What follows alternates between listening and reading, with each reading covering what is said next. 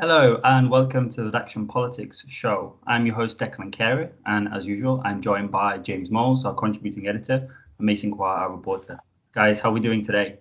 I'm not doing too bad. Uh, one thing, one thing I just had to do to prepare for this podcast, though, was Nigel Farage recently tweeted, "The silent majority has begun to stand up against this cultural Marxist revolution," in reference to like the BBC and the prom plans. And obviously, um, people have been bash, backlashing against him, saying, you know, cultural Marxist is an anti-Semitic conspiracy theory. But in order to try and find this tweet again, just to look it up for this podcast, I had to Google Nigel Farage cultural Marxist. I dread to think what watch lists I'm about to end up on now.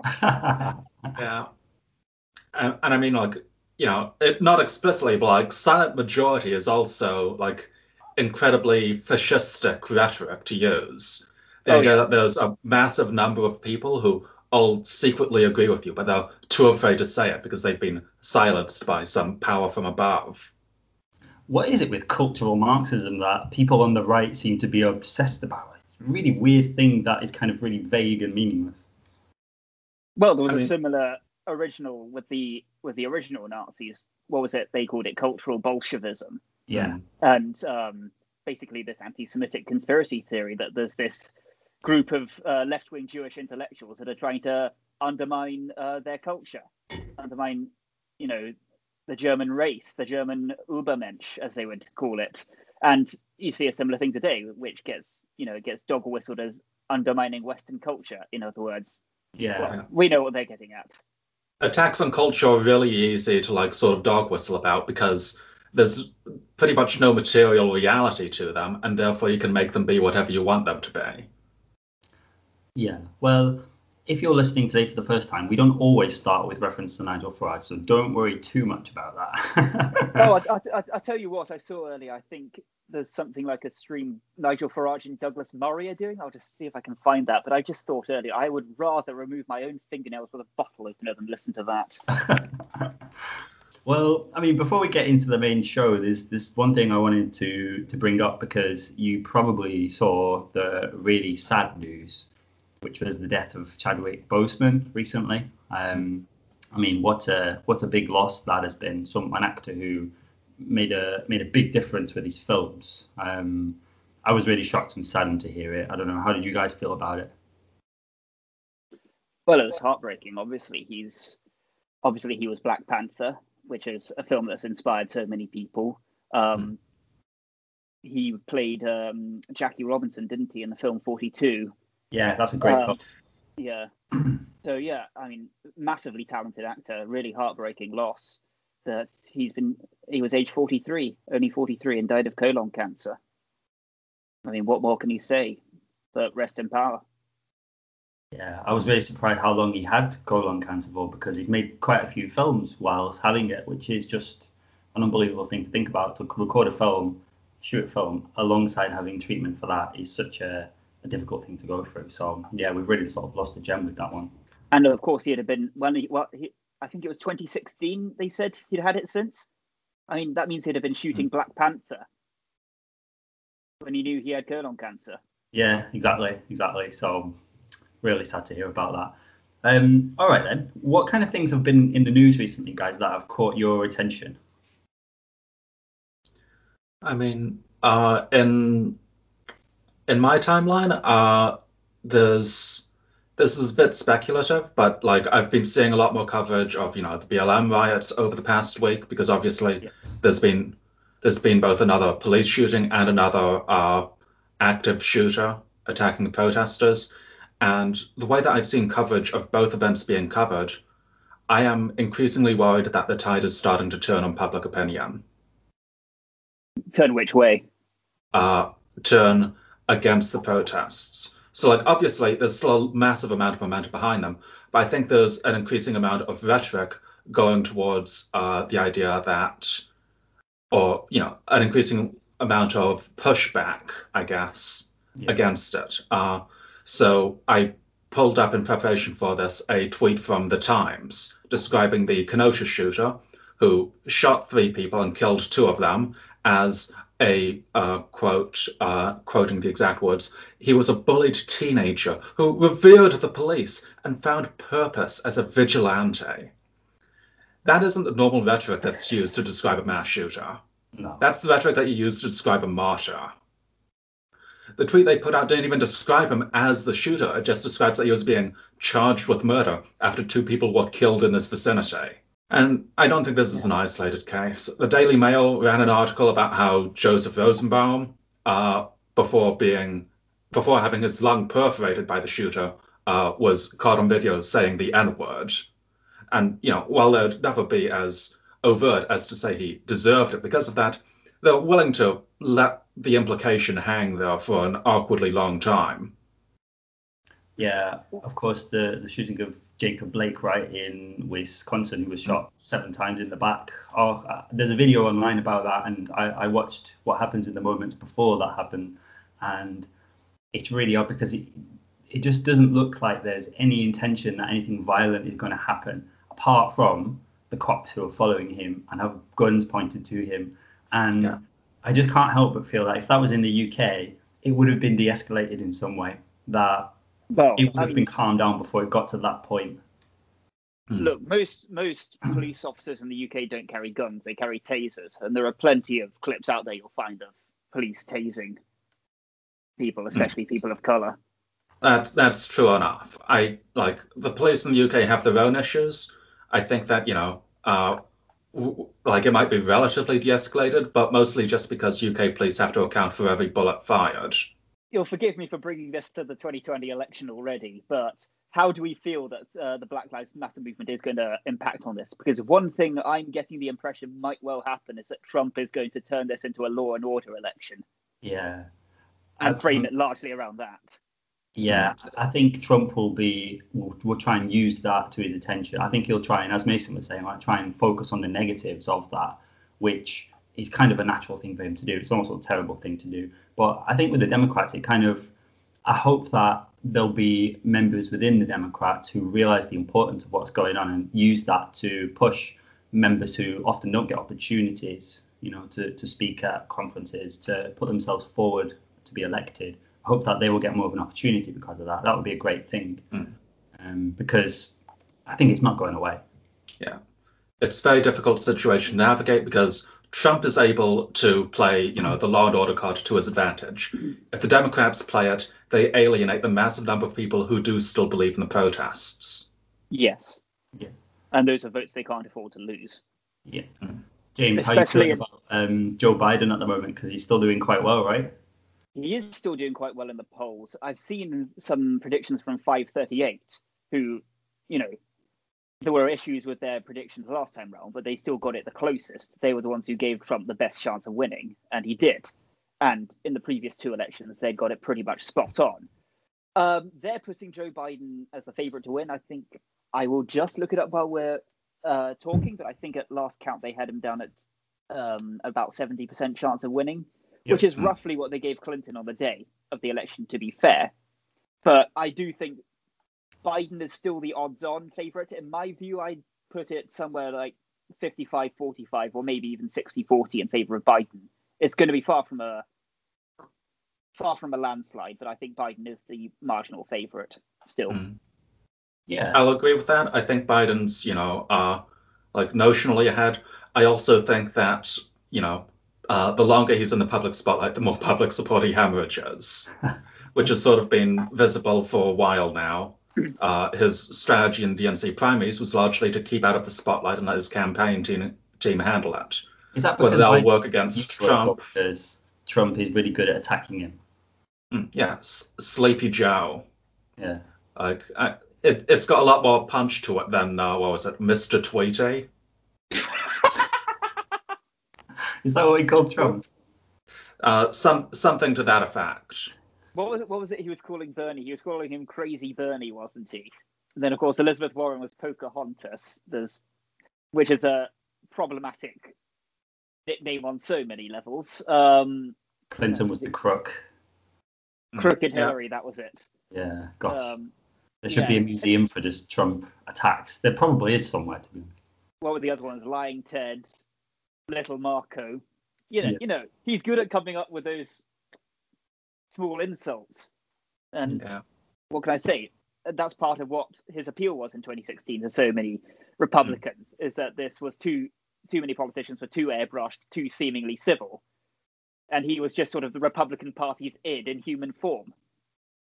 Here's a here's a question: Would Joe Biden stand a greater chance of election if he, from now till the election, only tweeted in all capitals?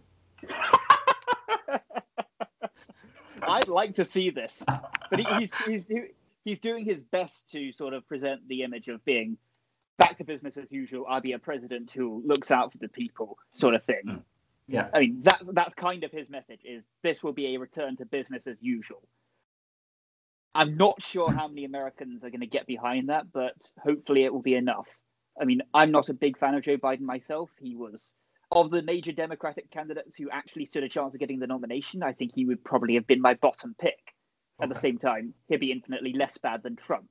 And as we said in a previous episode of this podcast, it'll be far easier to move the Overton window to the left under Biden than it will be under Trump. I don't buy the whole line of another Trump term will bring on the revolution. Mm. Yeah. I just don't buy that. Yeah. Uh, I don't have the numbers in front of me, but from memory, didn't Bernie perform better after Obama than he did after four years under Trump? Like, uh, just in terms of voter shares in the primary. Could be, yeah. I think I've heard that as well, yeah. Hmm. Okay, It's one Uh, thing interesting. Uh, sorry to just go off on a tangent again. uh, interesting about Bernie is I- I heard this statistic.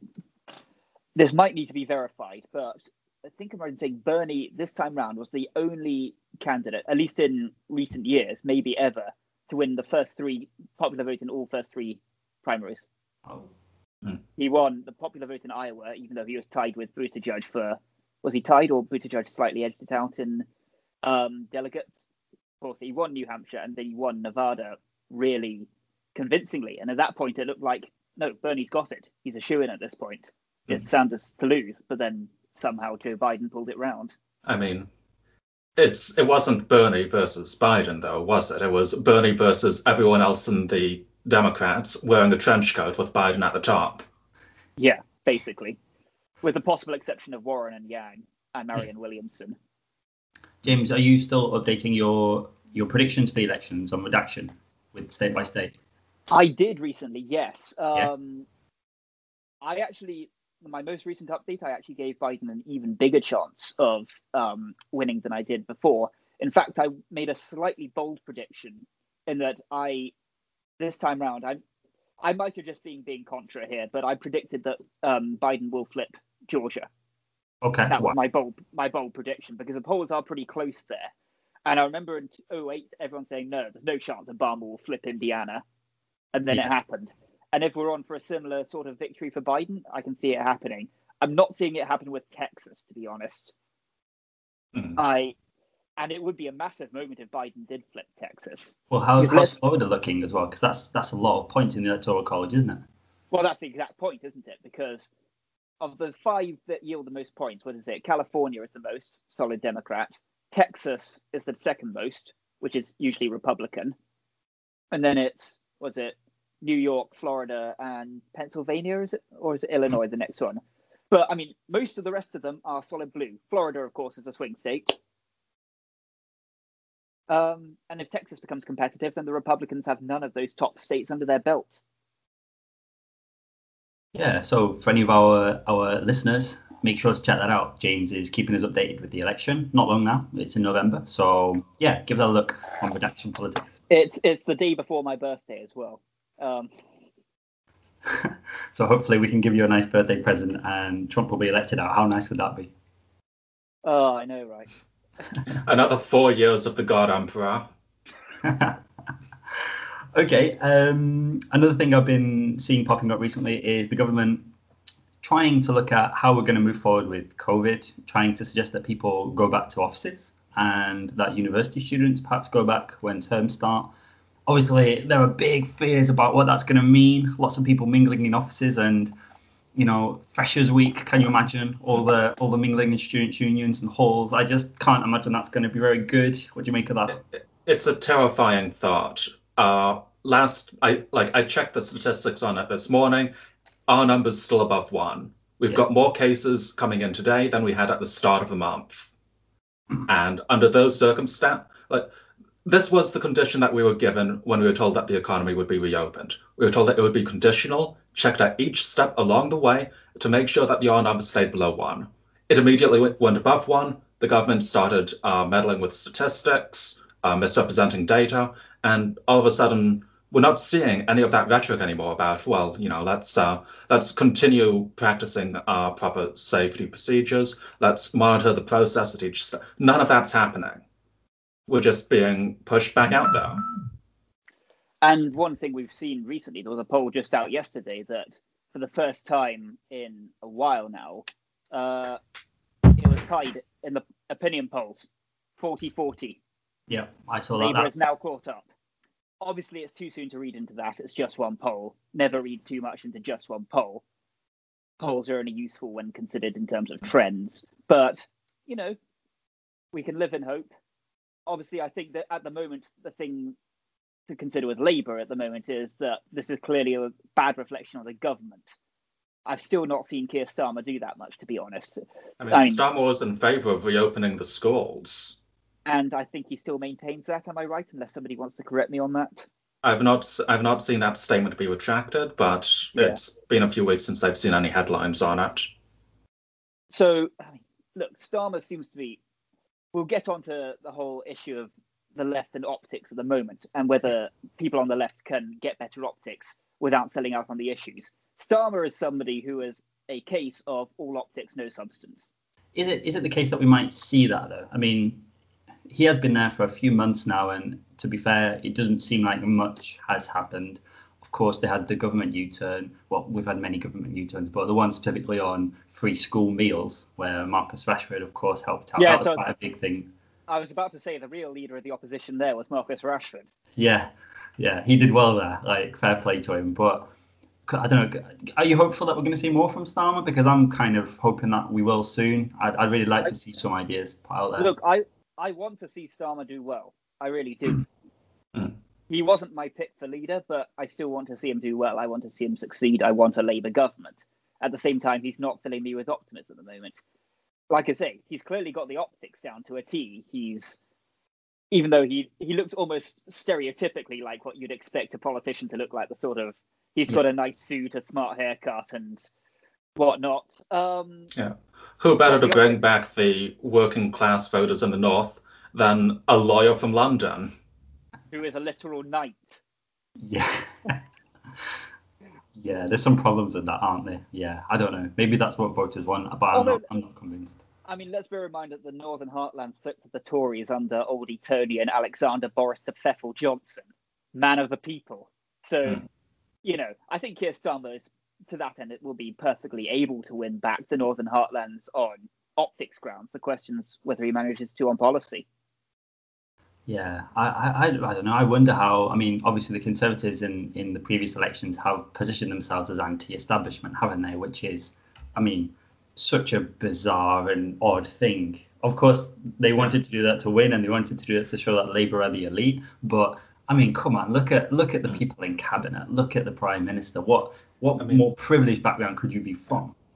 Like that that's that's been their line for the past like what two decades. Uh, we need to work hard to undo the damage of the last Labour government. I think one of one of the key people we've got to consider in this picture of the Tories trying to present themselves as anti-establishment is uh, Dominic Cummings. Oh God. who's yeah. consistent who's consistently run sort of anti-politician messages. I mean, you might have seen that speech where he gave where he was literally lambasting the Tory party saying, Yeah, these people don't care about the NHS. Yeah. He, he clearly has quite dis- deep, deep disdain for politicians themselves. And attacking the professional political class worked well in their favour in the 2019 election, where when Labour came out with a second referendum policy, they could then attack Corbyn, who was seen beforehand as Mr. Anti-Establishment, as having sold out to the establishment. Say, look, he's just like all the rest of them. He's now subservient to Brussels. We're the anti-establishment, really. Yeah, and that, that's kind of the battleground run, isn't it? But I mean, Yeah. Cummings is, is a figure who what he did in breaking the lockdown. Um, I know he, he had an excuse that he wanted his children to be in a safe place because he was worried that he had contracted the virus. But I mean, come on, you know, driving Hmm. into Durham with, with bad eyesight. I mean, how, how ridiculous can it be? I mean, I see, well, like w- w- we were told that you know he's doing what any rational father would do, but we're also being told that a rational father trying to seek a better life for their kids should be blown out of the water by the United Kingdom's navy. Yes, It, it's a complete double standard. yeah, absolutely. absolutely. Of course, on the subject of Cummings driving, though, I mean, do we need to? Does it really need to be said how irresponsible it is to get behind the wheel if you think your eyesight might not be good enough to drive? I, I don't think at this point I don't think there's anything new we can say. I don't I don't actually remember what the name of this scandal is was called. Was it Cumgate? Yes. Okay. Is that really what it was called? Oh yes, I saw that trending on Twitter at the time. Hashtag Oh, Cumgate. dear. Of course. oh god. Yeah. Well, I mean, I think we know what kind of effect that's had. Um, I mean, of course, Benedict Cumberbatch played Dominic Cummings in that film Brexit: The Uncivil War, and they're two people who were definitely teased at school for their surnames and for very similar reasons. yeah, definitely. Um, all right then. Well, I mean, what? Uh, obviously, we're, we're on the we're kind of on the topic of optics now and, and how it looks. I mean, Yeah. Do, do you think the left? Do you think like the left left parties? You know, I mean, I suppose in the UK we're particularly looking at the Labour Party. I mean, let's let's maybe start there. But do they know? Do they know the image that they give out to the world? Do you think they're aware of some of the the things that people throw at them, or do you think they just genuinely have no idea how the world sees them? I think we're more talking.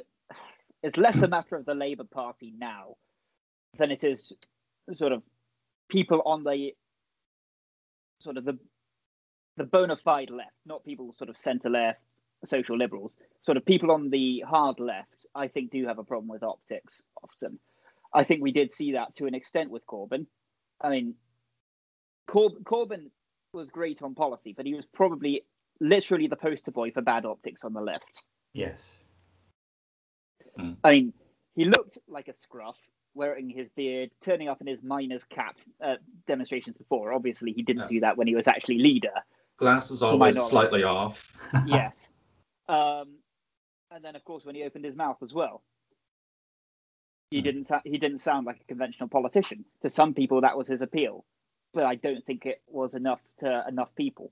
Yeah. yeah. And then there's the other optical note that, you know, uh, whenever a prominent leftist comes forward, whether it's Corbyn or Sanders or who have you, uh, we're consistently told that, you know, like uh, whatever fans they do have are a cult of personality, right?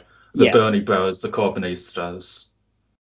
And I often think, I often think the hardcore Blairites who call Corbyn, Corbynism a cult of personality really do lack some sense of self-awareness there. Mm, yeah. I mean, that's got its own problems, hasn't it? Yeah, I mean, a- according to uh, the leaked WhatsApps, uh, all of us are Trumps, aren't we? So, Okay, well, how, how have the Conservatives done it better then? How, how have they managed to successfully convince the country that they are anti-establishment, that they are the voice of the working people? How, how the hell have they been able to do that for so long when it's quite obviously not true? one word Brexit. Mm, do you reckon that's what it comes down to? Uh, largely, I think yes. Brexit was portrayed as a sort of it was a once in a generation chance to, you know, send the proverbial middle finger to the professional political class and to the establishment. People took it, and therefore it came to be seen as this anti-establishment message. Whereas Remain ran very heavily on, oh yes, the econ- the economic fallout is going to be terrible. You're going to lose your job and whatnot. If it, it was just a very eat your vegetables campaign was the Remain campaign. It was very poor. Um, whereas Leave had a very clear message. It was take back control.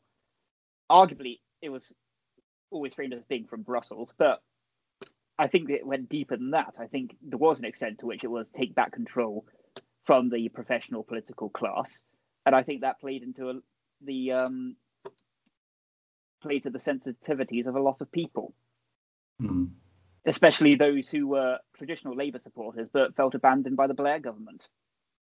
Yeah, I think those those traditional Labour voters that you mentioned really had nowhere to go in that election, did they? Because Hmm. uh, on on the whole issue of Brexit, many of them wanted to leave, but didn't know whether to look at the Labour Party, who who struggled, didn't they, to be quite honest, with what stance they wanted to take. There was a lot of internal fighting on that. There wasn't ever really a clear position. The Conservatives perhaps benefited quite a lot by having their kind of, you know, the, the Eurosceptics take control at that moment. And then there was only ever going to be one strategy for them. And yeah. that seemed to be the one that worked. I think that's one very important point that we do need to include in our discussion of optics, because the right are a lot better at falling in line. Yes. Like it has to be said. Yeah. Well, we just we saw that in the election. The Brexit yeah. Party withdrew in favour of the Tories. The Lib Dems and the Greens and Plaid Cymru and the SNP and Labour were a mess. Mm. The, the Lib Dems explicitly went on the record to say that they wouldn't ally with Labour under any circumstances. It's almost like the uh, the Lib Dems were more interested in stopping Labour than they were in stopping Brexit. But that's a discussion for another time. But of course, the Lib Dems had the alliance to remain with the Greens and was it Plaid Cymru, but not the SNP. I think I'm right in saying. But um, no deal was worked out with Labour. The Brexit Party did it off their own back. It wasn't a deal with the Tories. Well, maybe there was behind closed doors, but it wasn't on the record. So, yeah, you're quite right, Mason. The right are far better at getting a rank and file when the time needs to be. Yeah. Uh, we do need to include, to some extent, you know, th- there is there is still internal opposition, but it's a lot more subdued. Uh, I mean, within within the House of Commons, like Boris Johnson basically took down every MP that wasn't willing to stand behind him, and it yeah. shows now. I mean, Boris Johnson achieved in four months what Corbyn failed to achieve in four years, which was to completely reshape the parliamentary party in his own image. Hmm. Yeah. Yeah. Like, I mean, the circumstances of both are obviously not the same, right? Corbyn doing it, it would have been a media scandal. We'd be told that he was conducting Stalinist purges, uh, thought policing his own people. When when when Johnson does it, it's uh, kicking out the elitists.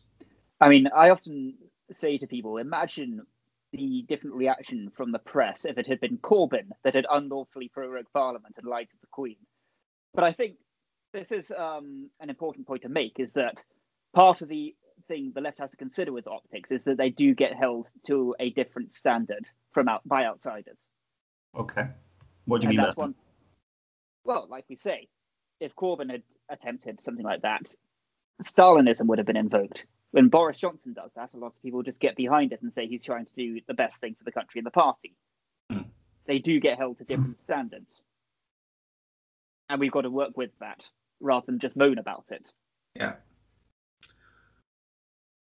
Yeah, it, I, I, think it. I think they don't help themselves sometimes with that. I think you're absolutely right about it, but I think we, we you know we've spoken about it before on this podcast about John McDonnell's Little Red Book and things like that, which doesn't help with the image, right? I mean, that's just completely shooting yourself in the foot, setting yourself up to be completely slandered. And as we saw, whether the Labour Party thought, you know, okay, we can deal with this. They clearly couldn't. They, they clearly lost a lot of public opinion, and Corbyn just ended up looking like a nutter, frankly, didn't he? I think I think when McDonnell did that, what it largely did for a lot of people was just confirm what they'd suspected about Corbyn and McDonnell.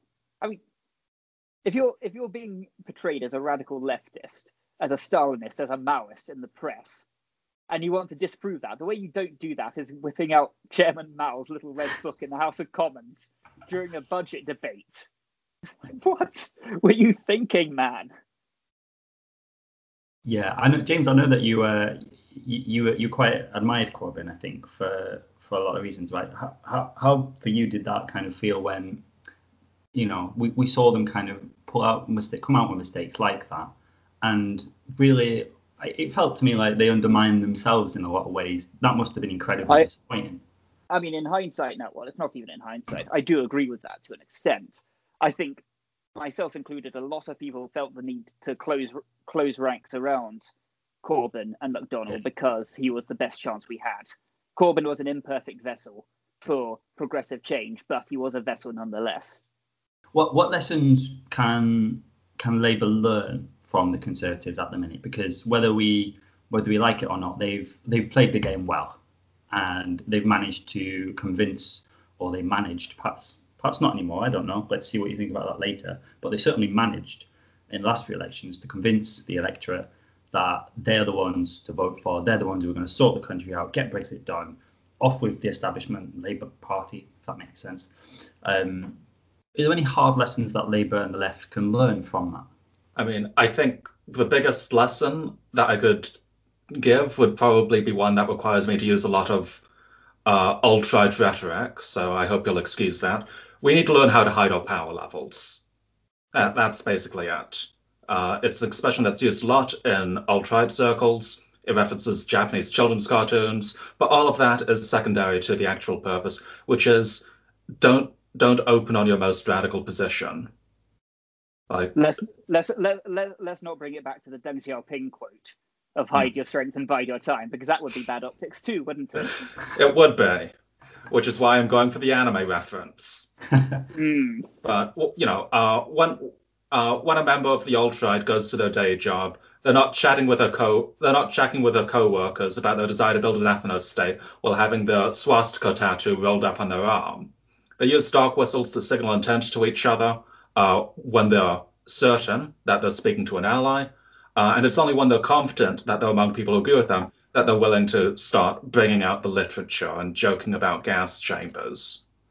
So we need to be better hmm. about deciding when to be upfront about what it is that we want to do and when we need to present ourselves as more moderate and liberal. I think there was an extent to which Corbyn and Sanders were already doing that. I think I think the platform Corbyn presented in 2017 and 2019 and the messages on which Sanders ran in 2016 and 2020 were both probably not as left wing as those two men's actual personal views were. Yeah. Hmm. So they were already holding back. Yes. Um, one problem with the idea of your power level, though, is what power level? Do we actually have one at all? Hmm. I don't see it as much as the alt right. I really don't and I think a, a lot of the left wing base is yet to properly organize. I think I'm seeing it start to happen. I think there are figures like AOC who are very encouraging, but there's still a long way to go. And in both the UK and uh, the United States, the hard right is considerably more powerful than the left. I, I think you make a good point there. You know, like uh, organization on the alt right, you've got massive forums like Stormfront and 4chan uh, were because they've been pushed out of all the other spaces, there are a very small number of very large communities where these people are able to organize from basically a single playbook. Meanwhile, the left is made up of something like 5,000 uh, 20 person Discord groups uh, that every so often will schism into two 10 person Discord groups. Yeah, uh, funnily enough, I, I was speaking to our North American correspondent Scott Coston. We, we did a podcast episode a while back about the future of the left in in Canada, and he made a very similar point that what's happened in the left is it's become more fragmented over time and much more difficult to unite and become uh, become one solid block who can challenge government.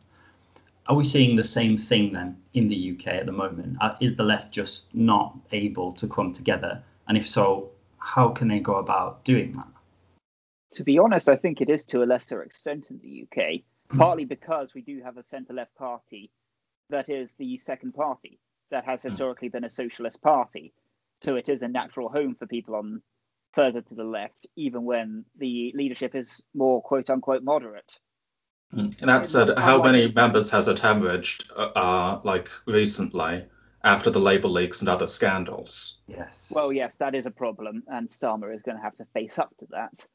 And look, my personal view is, I know this obviously won't happen, but if Starmer really underperforms at the locals and the London mayor election next year, I think he should go. Mm-hmm. Would you not give him longer to have a chance to implement what he wants to do? I mean, I could get salty and say they didn't give Corbyn much of a chance before they tried to oust him, but um, no, I mean, I do, I really don't think Starmer is the right person to lead us into a general election. Imagine if he's up against, he's he's pretty bland, pretty boring. I don't see that going down well on a general election campaign trail. I think the polling at the moment is more a reflection of how bad the Tories are than how good Labour is. I yeah. would like I would like uh, Lisa Nandy to step up as quickly as possible. Oh, as leader? Yeah. Okay. Yeah. I mean, she had my vote this time round, even though I had supported the old man before. I didn't give RLB my vote. I gave it to Nandy.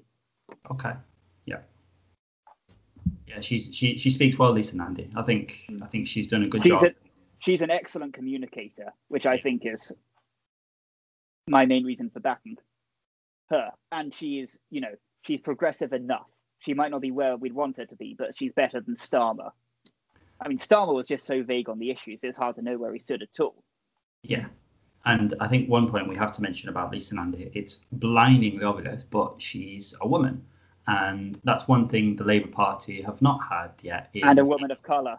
Yep, Yeah. is a female prime minister. So, I mean, w- that that surely can't hurt Labour's chances at the moment because I, it feels to me that a lot of the country are kind of really, really hoping for a woman to lead the Labour Party. Not just any woman, but like a woman who can really bring us to power. to be honest, at the, to be honest, at this point, I don't think the electorate even thinks about it whether it's a woman or not. Yeah. I, just do think, we need to be think we're careful there. I think we've completely broken that glass ceiling, to be honest. Mm, Nobody yeah. was talking about Theresa May's gender at all during the 2017 election. There are a few. I, there are a few Iron Maiden comparisons. Well, okay, fair enough. Uh, but you know, I, I do think this is something that we do need to navigate with a bit of care because you know, uh, as was mentioned in the episode about Canada, one thing that caused a lot of people to become disillusioned with the party was the idea that it was focusing on on uh, IDPOL to the exclusion of important policy and economic positions, and I think that that is something that very potentially could become a slam dunk gotcha if uh, you know, we present ourselves as fielding a woman because she's a woman. Yes. It's, Yeah. it's a Which very easy point of attack by the right. there was a there was always that among with Hillary Clinton in 2016 as well. But um, yes, you're quite right. I think the bottom line is, look, I I I can't be doing with people who say we should ignore identity politics at all. Obviously, identity always informs someone's politics and their lived experience. That's Yeah. inevitable. There are Oh, yeah. two points to make though. Um, one is we can't ignore class politics, Yeah. which I think is an integral mean, part of that, which we have ignored. Class is an identity. Exactly. Yeah. Second of all, when we talk about identity politics, let's face it, we're talking about a very narrow definition of it. We're basically talking about the woke left, as people will call it, the SJWs. That's what we're talking about. That's Yeah. the image it conjures The- up when we're talking the- about identity politics. We're talking about the mythical enemy that more or less doesn't actually exist. It was always something of a straw man. Exactly. But I mean, we do need to we do need to take care to avoid, you know, giving ammunition to people who use straw mans against us. It, even if we recognize they're wrong, it's something that can be used against us. I mean, if you've been to a college campus in this country uh, and been involved in student politics, you'll you'll know that there are some people like that caricature who do actually exist. There hmm. are some of them, Yeah. but they're But never in a minority. position of actual power. Yes. Yeah, that's true. and most of them, especially, I mean, most of them tend to be relatively middle class people who will probably be voting Tory by the time they're 35. It's a non-issue. Hmm. Yeah. I mean, it tends to go that way, doesn't it? And one of the issues with optics is, of course, age. It's a big dividing line in Britain. I mean, all over the world, right? But in Britain especially, we've got a big issue with age. The old, older generations are significantly much more likely to vote conservative, significantly more likely to bother to go to the polling station and vote.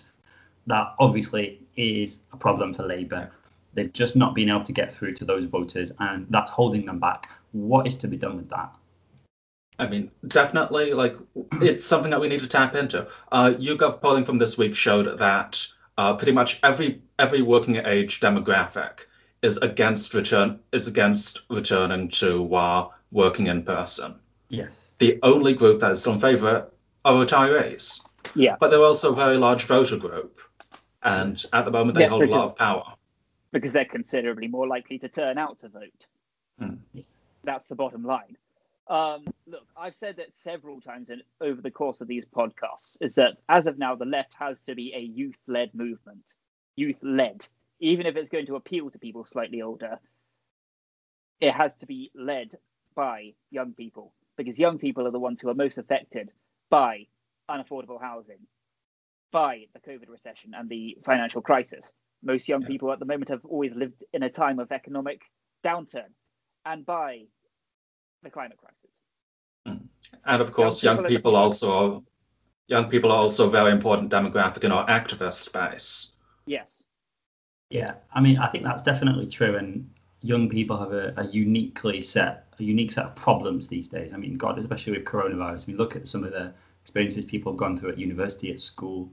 This generation is uniquely positioned to to campaign for, for, for better, for more, to be honest, um, than I think other people experienced. However, if young people are not going to vote, how can that work? I mean, how how can Labour be a youth-led movement if there's a minority of young people who are getting involved and the rest of them are not getting involved? It just seems to me that that can't work. We need to work beyond the framework beyond the framework of the Labour Party as well. Yeah. Mm.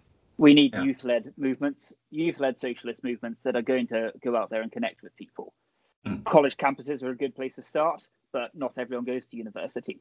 Yeah. We need people at I mean- workplaces. we need unions to encourage younger people to get involved more as well. To borrow a point from the current crisis, mutual aid groups. Yes. Uh, yeah, there are, there are so many young people that are currently getting getting involved with volunteer organizations because of because of the crisis. And I mean, I look the fir- like the first thing I saw when I joined my local mutual aid group was that they had a pinned message at the top of their group saying no politics. So, you know, sometimes there are barriers to what you can do, but obviously it's still incredibly effective. Well, one thing I often say if you, is if you want to get somebody to fundamentally change their political worldview, you can't just argue with them about it. People don't change their viewpoints like that. It's kind of got to be gentle suggestion. It always makes me think of the film Inception, where they have to incept it. I don't, have you guys seen this film? Yes. Yes. I, I know the have to Where they have to convince the person that they came up with the idea themselves. If you want to convince somebody to fundamentally change their viewpoint, that's kind of what you've got to go for. It's got to be ever so subtle suggestion to make them think like that. Yeah.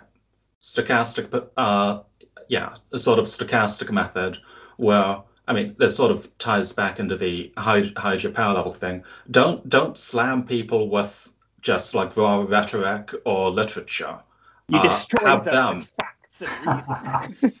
Provide provide them the tools to analyze their own situation. yes. Is is hi- is um employing Ben Shapiro as Labour's uh, as Labour's PR man the answer? Uh, we saw how I mean, well we have Ben to- do Shapiro we- performed in the have to BBC interview. Yeah. Do we have to answer that?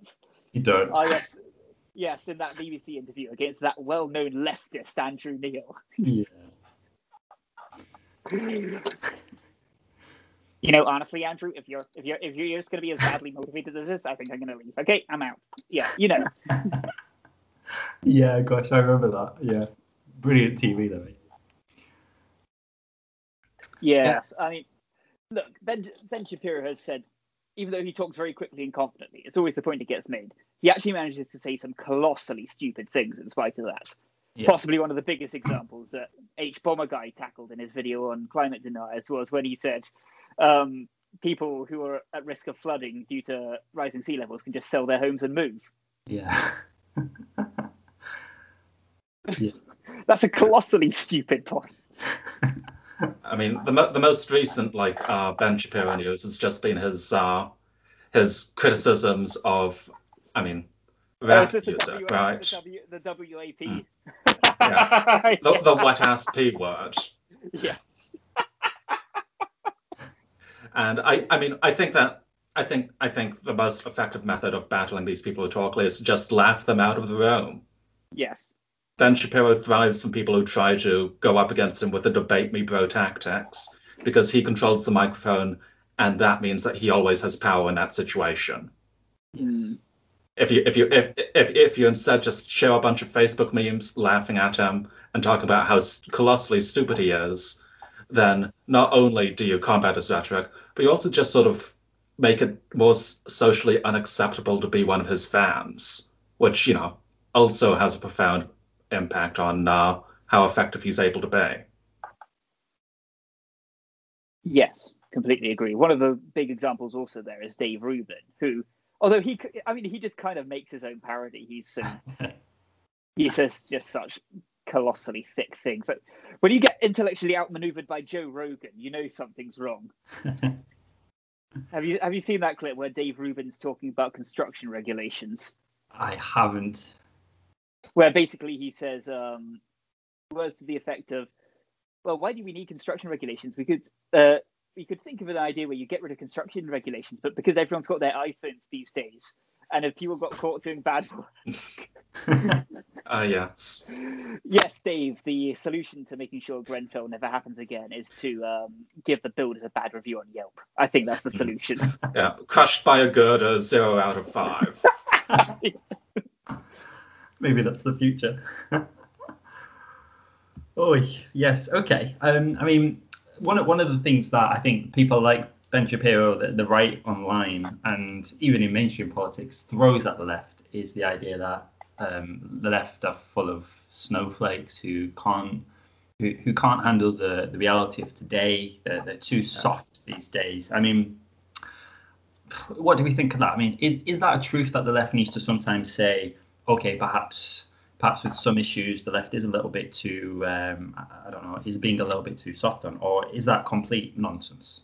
I don't think it's entirely untrue. In terms of the softness and snowflakery, I think the right are equally susceptible to that. Look yes. at the Trump baby balloon. In terms of, I think one point that is fair to make is that the left can sometimes have a sort of holier than thou moralizing attitude and be very dismissive of people who um, aren't ideologically pure, which again, the right can do that sometimes. The difference is a lot of their values are more uh, values in inverted commas are more sort of conventional wisdom, shall we say, yeah. is seen as more socially acceptable to moralize about those things. Mm. Whereas with leftists, um, some left, some versions of leftist morality, which are not necessarily as ingrained or even are completely new, it's harder to do that and not come across as um, you know, up yourself moralizer. Yeah. Well, I think example that would be the debate around vegetarianism. Ooh. Mm. Oh yes, it is like it is, it is incredibly unethical to eat meat. I still enjoy burgers. What can you do? Yes, but when you get people who are vegans who sort of constantly go on at people, and you know it's a it's a it's an exaggeration, but it's not that much of an exaggeration to say it happens when you get vegans like this who mm. will go on at people. Like that's not you're not helping yourself by doing that. Veganism isn't mainstream enough yeah. for you to be jumping down people's throats like that. Yeah, I think sometimes but, just showing people, like setting the example and not explaining everything you're doing is the best way to do it. I'm a, I'm a veggie myself. Um, I think this is something which often comes up when we go to a restaurant or something. People always ask, you know, oh, are you, are you a veggie? You're not eating meat. I, I, find like when you don't mention it, people tend to ask you, which is fine. And then yes. sometimes people do ask you to explain why. Why don't you eat meat? And, and you know, I think that's fair enough. But but yeah, I think that issue of holding them now, trying to explain to someone why what they're doing is wrong, is just a way to push them further away rather than making them more inclined to agree with you. Yeah. Agreed. I mean, I'm a pescatarian myself, and oh, often more the time you'll find is you'll sit down and say, "Wait, you're a vegetarian? I had no idea." That's often how people find out. Yeah. But mm. the sort of people who do shove it down your throat, I mean, they definitely they definitely exist. Yeah. yeah. I'm I'm just coming to the slowest realization that I'm the biggest meat eater in this uh in this call. Yeah, I think a large part of like the you know uh, the, the snowflake criticism does go back to IDPOL, right? Because the stereotypical SJW is uh, you know uh, let, let, let, let, let, let's see what buzzwords we pro- like uh, would probably be attributed to them. Uh, probably rainbow colored hair, probably overweight. Uh, uh, you know, you know, for, for maximum snowflake, uh, for maximum snowflakery, uh, they, they are also transgender, which is perfectly valid, but a, a point of critique by the right. Uh, you know, uh, there, there are so many things that uh, they are able to just sort of use as cultural slam dunks because they only recognize IDPOL when it's IDPOL out of their own group. The right, the right never like the right never complains about working class Ed IDPOL or white nationalist IDPOL. It's only when it's women and minorities. And there's uh, there's definitely a class of sort of centrists, centrist liberals who go on about how they're against the loonies on both the left and the right, yet spend 99% of their time attacking the left. That, that's Yeah. an odd kind of thing, isn't it? I don't know why they do that. Why do you think they do that? Why are they why are they attacking the It's- left? We don't al- see the atmosphere almost- around us. It's almost like these people have more of a problem with the left. Yeah. Is the reality? I, I think the centrist idea is that you've got, you know, uh, I guess what in, to to be the holier than thou academic who's introducing leftist jargon into the discussion. The centrist viewpoint tries to take a view from nowhere, where they just remove themselves from the situation, look at both sides, that side bad, that side bad, and then say they must be the same. Their, view- their view from nowhere, though, is actually a right-wing view. Hmm. It's just that you know society is society is so far to the right that the centrist position feels like it's uh I mean the right wing view feels like a centrist position. Yes. I think that um, on the subject of academics leads us on to another point I'd like to make, which is jargon. And the way Yes. the leftists talk in a lot of language. Now, this isn't. I can show exclusive- myself out. Oh yes. You know, I uh, I'd write a review of the uh, uh, the movie Parasite, uh, a dialectical analysis in a systemically neoliberal and equal society. Yes. Um, you know what I mean. yeah. People will often use this language that, you know, just makes them sound completely bonkers to Yeah. what the right might call normies, the alt right, that is.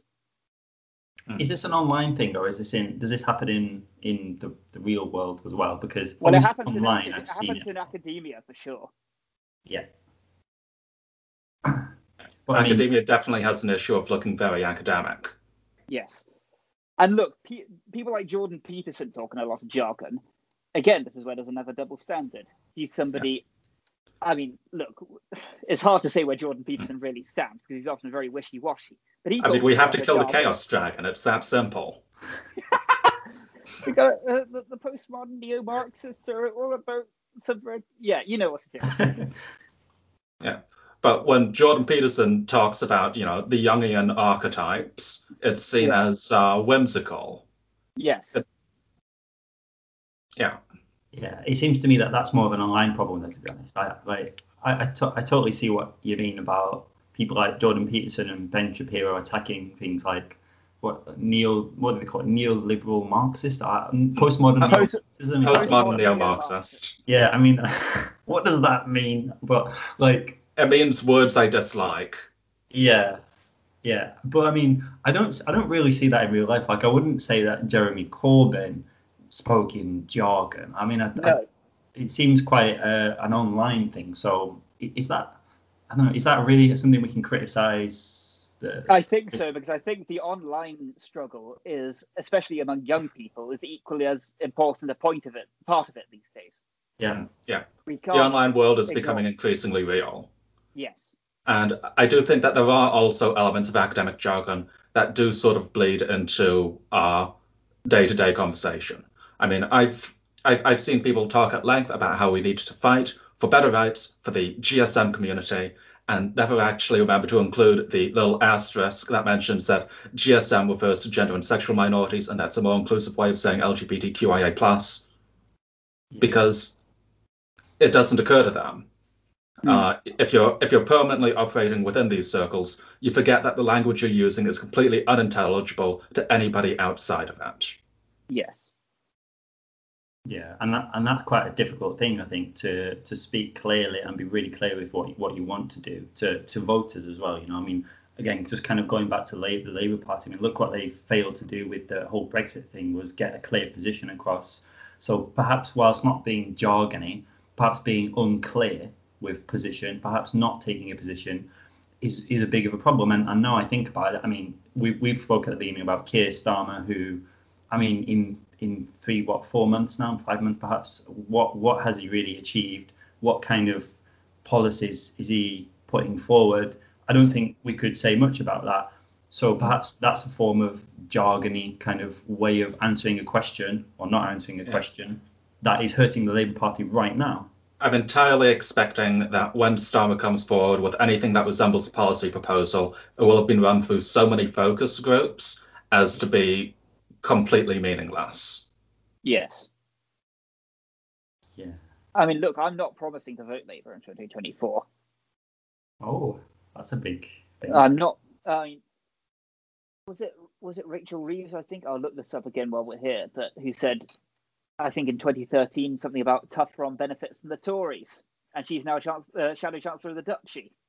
If that sort of policy turns, in, uh, sorry, if that sort of rhetoric turns into policy, yeah, what are we for? Mm. Yeah. Yeah. Like, are, are we the red conservatives or are we blue Labour?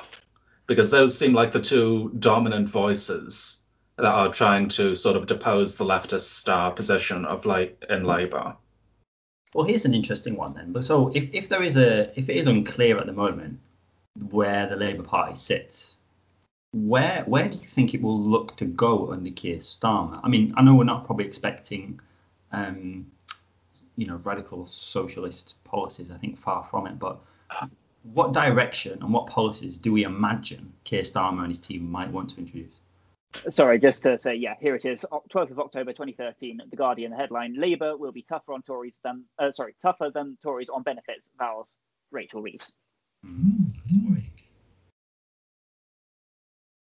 Yeah. Um, so, yeah. I was say that that's playing up, isn't it, to that, that that whole idea of populism that we need to be tough on benefits. That wins elections rather than winning elections with your own ideas. That's following another yeah. path which you, is not traditional for you. Mm-hmm. We're not going to be we're not going to be able to beat the Tories at being the Tories, and even if we did, what would be the point? Exactly. There's a, di- there's a difference between reaching out to people who disagree with you and pandering to them. Yes. And you'll never, like Nathan says, you'll never beat them at their own game if you do pander to them. Because if you just do that, we saw this in 2015 with Ed Miliband. I actually really like Ed Miliband. I think he's a great guy. And I think he probably wanted to present a more left wing platform then. But at the same time, they just ran the austerity like platform. And, you know, if you're presented with that choice and you say, okay, it's the Tories or somebody basically doing a Tory light, as well vote for the Tories. Yeah. Who drinks Diet Coke? That's a really good way to put it. I like that. Yeah. So, I mean, c- coming back to that that issue, where do we see Keir Starmer going? I mean, what direction do we think we will see, and is that the right one? I honestly don't know. I mean, that's that's always been the thing with Keir Starmer. I just don't know. Yeah. Um, we'll know when there's more polls and uh, focus groups available please put me on the focus group. Um, Keir, if you're listening right now, yeah. Um, yes, it's going it's going to be more difficult. Look, Keir Starmer obviously was shadow Brexit secretary under Corbyn, and obviously, as a result, played a large part in the party's Brexit stance in 2019, yeah. which I think we can all agree was a complete disaster, even if we weren't going to say it out loud at the time to people we wanted to convince. So um, yeah, I mean, if that's if that's where we're starting with policy, look, do we think that the Northern Heartlands are going to have forgiven our Brexit stance in just five years? There are no. plenty of people who still, I know plenty of people who still say they can't vote Labour because of stuff Blair did. Hmm. Yeah, there's a long trail to these decisions, aren't there, which continues to affect parties. Um, yeah, I, I don't know. Uh, one thing that concerns me a little bit about Starmer, and I think he is a politician where image is very important to him. I think you can tell. I think Jeremy Corbyn was was, was really less concerned about it. You know, we, we saw how I think James, you said he, he looked a bit of a scruff at times.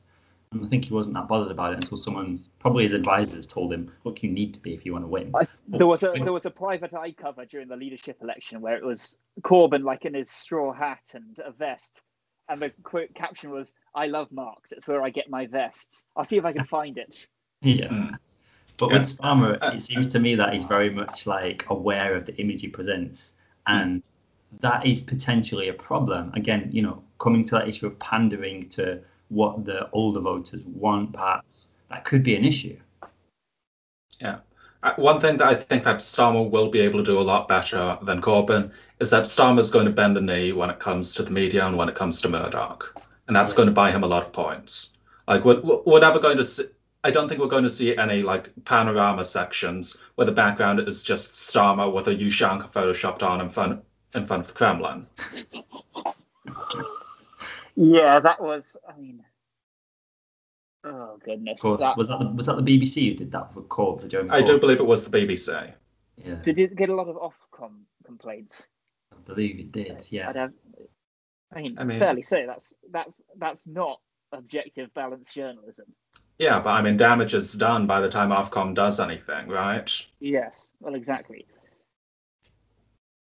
And I it mean, wasn't the does, only. Does uh, does Labour need to cozy up to the press in a way, like in the way that perhaps Corbyn didn't do very well? Is that I the answer? what- I think one of two things has to happen. Either Labour gets cozier with the mainstream press, or we create a new media that is big enough to rival the mainstream. And to be honest, Speaking of, uh, remember to subscribe. Uh, if you can, pitch us a buck on Patreon. Oh, well, I was just going on to say, actually, to be honest, I think my preferred route at the moment is the latter. And I'm not just saying that because I co-edit redaction, but We we do need dual power structures that we are able to leverage ourselves. We'll never Yes. be able to go all the way if we have to bend the knee to Murdoch. Hmm, yeah, interesting. I don't know. I, I kind of think that the papers do have a lot of sway, and I, I think it would be not the right solution to just, co- you know, follow that path and just say, okay, play up to the newspapers. Of course, that's not the right way, but I I think there has to be some. There, there need to be positive headlines because we saw how important that is. We saw how Corbyn was was just attacked and dehumanized every week almost in the papers, and what that did to him. You know, we can't have a repeat of that, surely. Yeah, Cor- Corbyn came to power with massive pub- public uh, public appeal, and that all just hemorrhaged slowly over time as all of these hit pieces were put out against him. We can't underestimate that. As I'm always, I have to sort of give like the sorry, I'll let you talk in a moment, James. I have to give like my old bog standard speech about how we have to push on all fronts at all times and not give ground anywhere. I'm pretty sure I've used that line three or four times across the uh, lifespan of this podcast, but it continues being relevant. Yeah. I was just coming on to. There's a headline on the Sun. Uh, Thursday, I've got it on my computer here. Thursday, fifth of September, 2019. It's a picture of a chicken with Jeremy Corbyn's face superimposed on it, and the headline is "This the most dangerous chicken in Britain." Moments like that, you just think the British press really isn't normal. It really is. We, we had an election decided on the viability of the different candidates' sandwich eating potential. Yeah. I mean, Well, I mean, there was there was there was clearly look with Ed Miliband there. There was also clearly a s an anti-Semitic undertone to that. Yeah, Like there were other elements can't, too, of you, can't, course. can't you eat a bacon sandwich like a normal English person? Was also part of the yeah. subtext there. yeah. Let's be clear. yeah, there's something darker going on beneath these headlines, isn't there? Sometimes, yeah. Um, I mean, I I think I already know the answer to this, but that's that's not a uniquely British thing, is it? I mean, of course, there are there are just as many media organisations in the United States who would perhaps do something equally as ridiculous, no? Yeah. I mean, I think I think Fox and Friends are, you know, the, uh, the good example of this.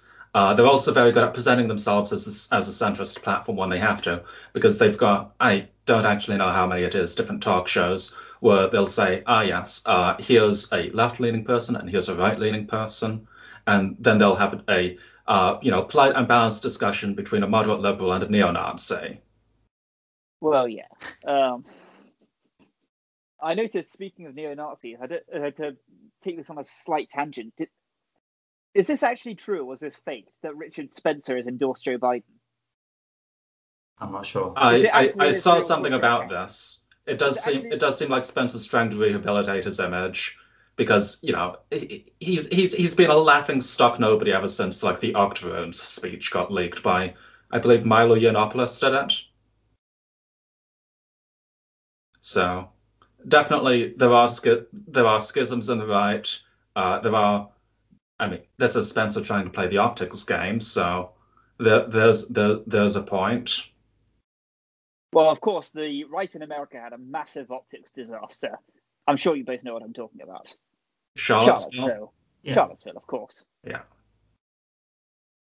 When there were people literally turning up with like Confederate flags, what there were even some with literal Nazi flags Yeah. going th- marching through the streets of Charlottesville, sh- chanting. What was it they were chanting? Uh, I, I, I mean, Blood and Soil was one. Uh, they Will Not Replace Us was another. That's uh, the one I was thinking. both of yeah. which Nazi slogans. Exactly. Yeah. Yeah. Am I right in thinking there were reports of um, Roman salutes like that? Yes, quote unquote Romans. Well, was that that? I mean, there probably were. I saw, Hmm. um, obviously, when Richard Spencer was giving that speech just after um, Trump got elected, where he was, what was he saying? Hail Trump, hail victory. And there were people pulling, like you say, Roman salutes. Yeah. Yeah. Yeah, not good. To bring it onto a slightly more cheerful topic, though, this isn't strictly politics, but have either of you guys seen Tenet? No, but I saw you went to the cinema yesterday, so I assume you went to see it. I did go and see it, yes. Um, because I was thinking with that. Um, have, have you guys both seen The Dark Knight? Yeah. Obviously, another Yeah. Christopher Nolan film. I've not seen. That- I've not seen the last one. Okay, because that film does sometimes feel weirdly politically prescient. I was actually talking with a friend about this recently, that how the character of the Joker almost seemed to predict sort of 4chan culture. Mm, yeah. Yeah. Like, I'm not a monster, I'm just ahead of the curve, was one of his lines. Yeah, no, I can definitely see that. I mean. I, I think I think there's a there's a little bit of circular logic though because I definitely think that you know uh for like for 4chan I mean obviously they're not a monolithic community there's different subgroups but definitely the political factions of 4chan have always admired the Joker as a personality. Yeah. There are a lot of comic book fans on the site and they sort of let that bleed in. They like being seen as the edgy madman. Yeah, there's a tortured soul behind that, isn't there? Usually. Well, there are always people who like fantasize about being the tortured soul, aren't there? It's Mm. kind of an appealing, especially to sort of I mean you know lonely young men. That's that's also why Batman comics sell. You know, Yeah. uh, tortured billionaire dresses up as an animal and beats up poor people. Did you see? Did you see that uh, trailer for the new Batman film I haven't seen it yet. with, I Ro- haven't. Rob, with, with Robert Pattinson as um, as Batman, who has come now come a long way from being in Twilight. I'm not gonna lie, he's in Tenet as well. Yeah. And yeah, I mean, Robert Pattinson and Kristen Stewart are two people who are actually both very good actors who just kind of got associated with Twilight for so long for obvious reasons. But I think they've both, you know, rehabilitated their image now, Yeah. much like Daniel Radcliffe has. But Hmm. Daniel Radcliffe had to go and play Allen Ginsberg to distance himself from Harry Potter. Yes. Um, kind of on that note, one thing I want to touch on is we spoke about the kind of tortured soul, perhaps Mm. far right kind of figure. You know, they're, they're definitely out there. And we have to say, when we're talking about optics, we started with Nigel Farage, and I, I want to kind of bring you around a little bit because on Twitter, he's been doing quite well, one might say, in drumming up attention over a particular issue, and that's of course the issue of asylum seekers crossing the channel, Hmm. which has been going on for a while and is not something which has radically changed. However, in recent weeks, that's been an issue which he brought to the forefront of attention. Um, so they, he seems to be doing that quite well. Um, you know, the kind of crisis situation that he's kind of put himself in. I don't know. Is there anything the left needs to learn from from that? Well, I- the rhetoric he's been putting out there has been very to- toxic and dangerous, to be frank. He's referring to it yeah. as an invasion. Yeah. Invasion. That's the rhetoric he's using. Yeah.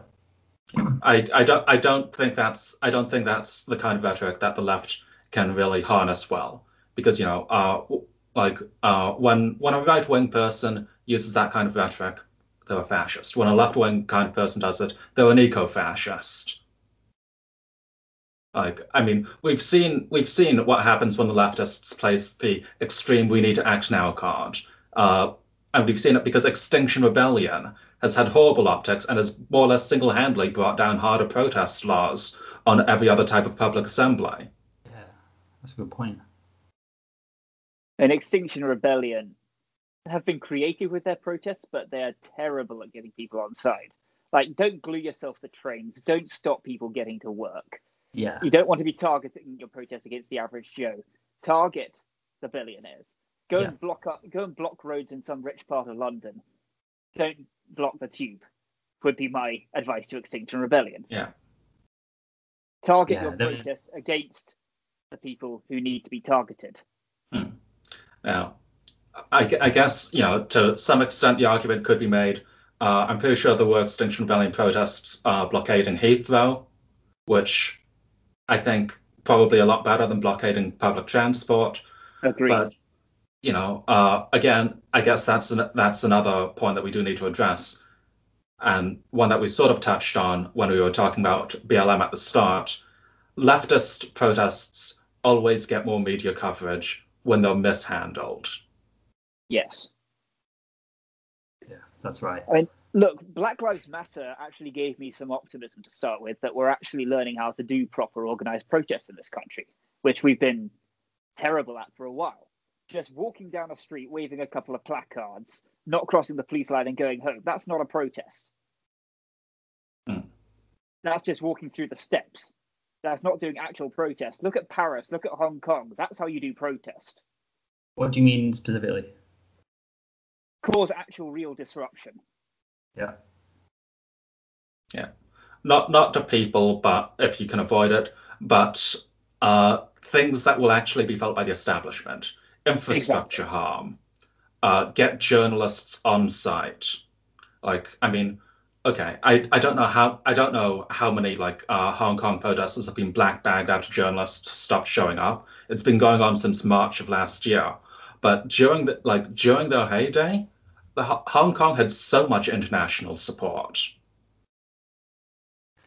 Yeah, I mean, one one point that's worth making is that a protest which goes further than the the sort of marching on the streets with placards is often portrayed extremely negatively. I mean, I, I went to the oh, it was an anti-Brexit one a few years ago now in London, and it was it was very sort of safe. It was very civilized, very friendly. Um, people were walking, they were singing, you know, carrying placards um, through central London for the whole day, and it was pretty well received. When I read the papers the next day, it was pretty positive. There were nice sort of images there, and I think back in my time to the tuition fee protests in that would have been 2011 when they announced that tuition fees were going up, and I, if I recall rightly, the Conservative Party HQ was attacked in London and the images were completely different and i think it undermined the whole point of it because it just looked like well look at these angry students smashing up buildings you know no wo- no wonder we should triple tuition fees whereas the anti-brexit one came across in a much better way and i think that's a point that's worth making with these issues Yeah. But what did the Uh, anti-Brexit one achieve? Yeah. I mean, neither of them achieved much in the end, to be honest. yeah Let's face it. But the that mass protest, uh, anti that People's March protest, what was it last year or slightly the year before, perhaps? I'm struggling to remember the, the massive one. Yeah Got massive turnout, but achieved nothing. Why? Because it was completely toothless. I, another example that I think we can pull up is the junior doctors strike, because that was, you know, uh, pretty much as harmless a protest as they come, but it still got slammed in the media because there was such a there was such an easy line of attack to say that just the idea of doctors going on strike is going to kill patients. yeah It's such a powerful image to evoke, yeah even when you know uh, they tactically scheduled their protests to cause minimal disruption and to make sure that there was minimal loss of life. There's always a certain group of people though who will attack protests, whatever it is. They'll say they'll attack the riots in Minneapolis and say, "No, do more civilized protest." Colin Kaepernick takes the knee. No, no, no, not like that. Hmm. You know, Yeah. Yes yeah so may, maybe, it's- maybe it's- that's the it, point. gets, it gets to the point when you think these people, their issue isn't the protest itself; it's what they're protesting. yes It's a mask slip moment. Yeah. Yeah. Uh, people, yeah. I, th- I think people like that, you know, they, they don't dislike they don't dislike the protest for the methods. They don't dislike the protest for the motivations. They dislike the protest for reminding them of its existence. You know, Correct. I think the majority of people will agree it's a bad thing for police to kill black people. But I mean, they've got shit to do. They they they, they, they don't want to hear about it. Uh, It's kind of it's kind. It's, sorry, it's yeah, kind of the same. with uh, just to borrow one last meme, Yeah. they just want to grill. it's kind of the same with empire in this country. Hmm. Like people, people don't want to have that illusion shattered of Great Britain with great in bold and italics. Yeah. They want to be able to sing "Rule Britannia" at the top of their lungs, which, by the way, was a fake controversy. The reason they're not singing it is due to COVID restrictions, not due to political correctness. But that's a conversation for another time. Yes. When George, um, not George Floyd's statue, uh, Edward Colston's statue was toppled in Bristol, I mean, I think most people would agree that in this day and age, by the standards of today, we shouldn't be putting up statues of slavers. But it just it serves as a reminder. It opened a conversation about the less savoury aspects of Britain's past that a lot of people don't even know about, let alone Hmm. um, want to be reminded. And I think an important point on that is that, you know, like, uh, just to sort of bring it back to the idea that, oh, why don't they use the more peaceful channels? They have, be- they like, attempts have been made for years to get that statue and others like it taken down. Yes. And you know that's been happening now. We've seen it with Cecil Rhodes too. This a motion's been passed to have that statue removed. At the same time, the right have weaponized that to make the entire debate about statues and about quote unquote erasing history rather than about, you know, the death of George Floyd and systemic hmm. police brutality and the legacy of empire, which is what it was about in the first place. Yeah. Do we need monuments? Uh, do we need monuments to oppression to be maintained by the state in a public space? Is the question that we ought to be asking, and not whether these statues should exist in the first place. Stick them in a Yeah. museum for all we care. Or just throw them in the river. I think I saw once it was thrown in the river. People jumped. People were trying to bring it out, weren't they? Did you see that? Uh, yes, there were like some. Uh, yes, some blokes try to jump in the river afterwards and fish it out. That's right. Uh, I, I think one thing that I found incredibly interesting around, you know, the statue debates is that it's not the first time we've had this debate in this country. Uh, the, I, I don't know if either of you are familiar with the Brown Dog riots. No. Okay. A very obscure piece of uh, scientific history here then, because uh, it was an anti like uh, anti-vivisection protesters paid to have a statue put up in a public place to commemorate a dog that was dissected in, I believe, uh, University College London. And medical students would vandalize it. Then they'd try to tear it down. Statue had uh, 24-hour police protection placed on it. There were riots for years around this statue that was literally just like a little metal dog with a plaque saying, "Guys, uh, can we stop killing animals, please?"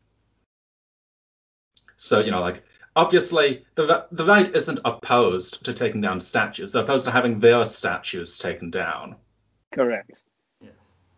Though it's it's st- it still never fails to get to me when sort of those right wing protesters were turning out to defend the Winston Churchill statue while pulling Nazi salutes. Yes. Hmm. It's not quite the right way to go about it. No. I mean, to be fair, that's an optics disaster for the right, and it was an optics disaster for the right. Everyone was mocking it. At the same time, when it takes pulling a literal Nazi salute to be an optics disaster for the right, I mean, that's a pretty low bar.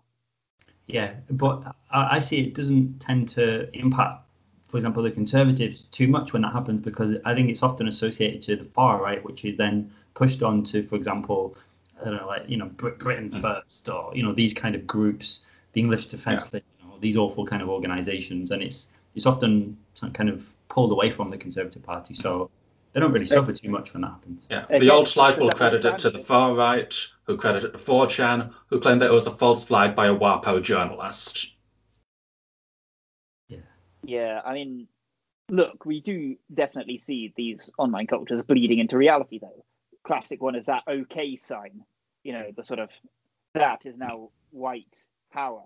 And that supposedly was just a joke to start with on 4chan. I But mean, then if you if you use it as a joke long enough that white nationalists start using it as a white power sign, then yes, yeah, that's what it becomes. Wasn't it the Christchurch mosque shooter who, when appearing before court, It that. was. yes, Really? Wow. Didn't know about that. Yeah. of course, that's that's another news point to discuss, isn't it? Because he just got life without parole. Yep. I mean, what do you, what do what do we make of this? I mean, what is there to make of uh, such a brutal massacre? But I mean, was Yeah. anyone surprised at that ruling? I mean, not not really. I mean, I think the issue is, isn't it? Pe- people talk about, you know, pe- some people say we need something more. We need to bring the death penalty for people like that, and I- I'm not convinced it's the way. I I, I don't think it's the way to to implement justice, just to end someone's life like that, and and plus, uh, just from a moral point of view, if there is one, but does the state have the right to do that? I think if we give the state the right to take someone's life, that gets a really murky road to go down. So. Mm. Agreed. It also think- martyrs them. yes. Yeah, But I mean, no matter what, these people get used as symbols. I'm pretty sure that the Unabomber still receives fan mail. yeah, I mean, yeah. The two arguments for the death penalty that would actually make any sense, even though I disagree with both of them, are the two ones that are worth taking considerately are the deterrence argument and the argument that what's the point of locking them up for life when you could just kill them? And wouldn't that save the taxpayer? When, you know, it costs more to maintain the death penalty. We've seen studies, it costs more to maintain the Yep. death penalty than it is to keep people in prison for life. And I think given how many people do get put to death, I think it's fairly safe to say that it's not a sufficient deterrent. And Yeah. when you could, in theory, uh, execute an innocent, Mm. We've we've yet happened. we've yet to see anybody yet. we've we've yet to see like anybody in the mass shooting journal say, you know, uh, I would have been deterred if there was slightly stronger conviction uh, regulations on how they would punish me for gunning down 20 people in a public space and then taking my own life. yes. Yeah, it, it almost glorifies it in a way, isn't it? I think as well. I think that having that kind of final end, in a weird way, some people might say is a kind of glorification of what they've done. You know, they, that's the last thing they're remembered for. Whereas if they're in prison for the whole life, last thing they're remembered for is being some sort of pathetic killer who, you know, just became old and frail and did nothing in their life. So, I think got. Well, I mean, ex- exactly that. What do we hear of Anders Breivik anymore? yeah, exactly. I mean, there was that film that came out about him. Um, was it last year or the year before? In fact, there were two films, Mm. weren't there? There was the um, the Paul Greengrass one, and then there was the Norwegian one. Um, but yeah, I mean, that was the first time I'd heard about him in years when those films came out.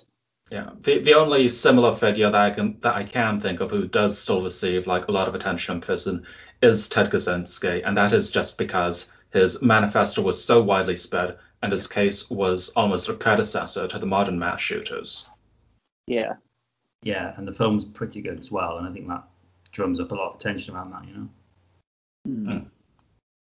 And of course, in, uh, one, of course, in internet culture, one there is one shooter, of course, um, who does de- generate a lot of attention and sort of, and you know who I'm getting at. It's Elliot Rodger.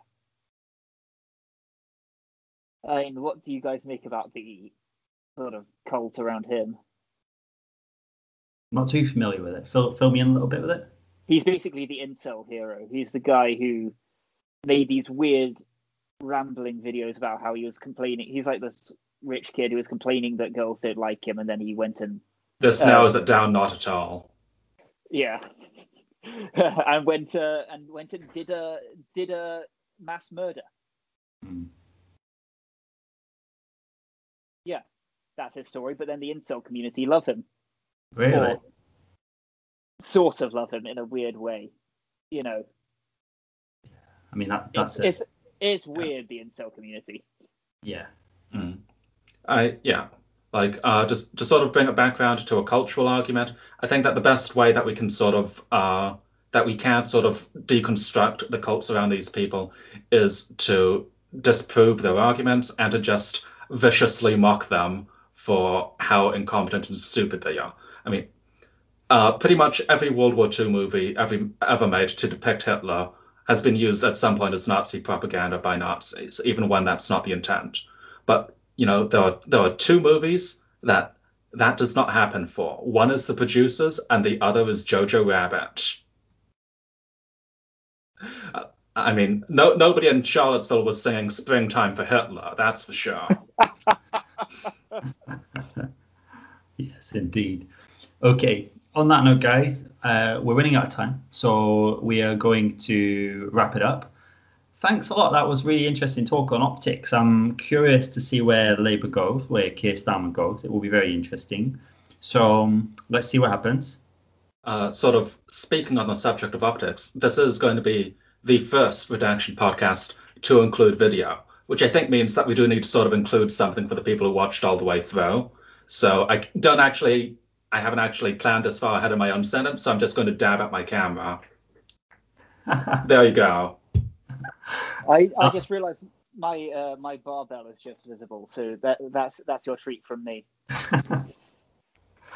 well, and also, think... if you want to uh, want to know, that's a balalaika. There you go. Can you play it? No, it's uh, it's old and crusty. It would the, the strings would snap if I tried. Fair enough. Well, that, that's definitely worth watching all the way to the end. And so, if anyone has watched all the way, thank you very much. And yeah, as Mason said, this is our first YouTube episode, so hopefully we bring in a lot more. And hopefully you enjoyed this. Let us know what you think about it, and let us know what other topics we could bring up. All right, guys, thank you very much for your thoughts today, and we will see you next time. Bye.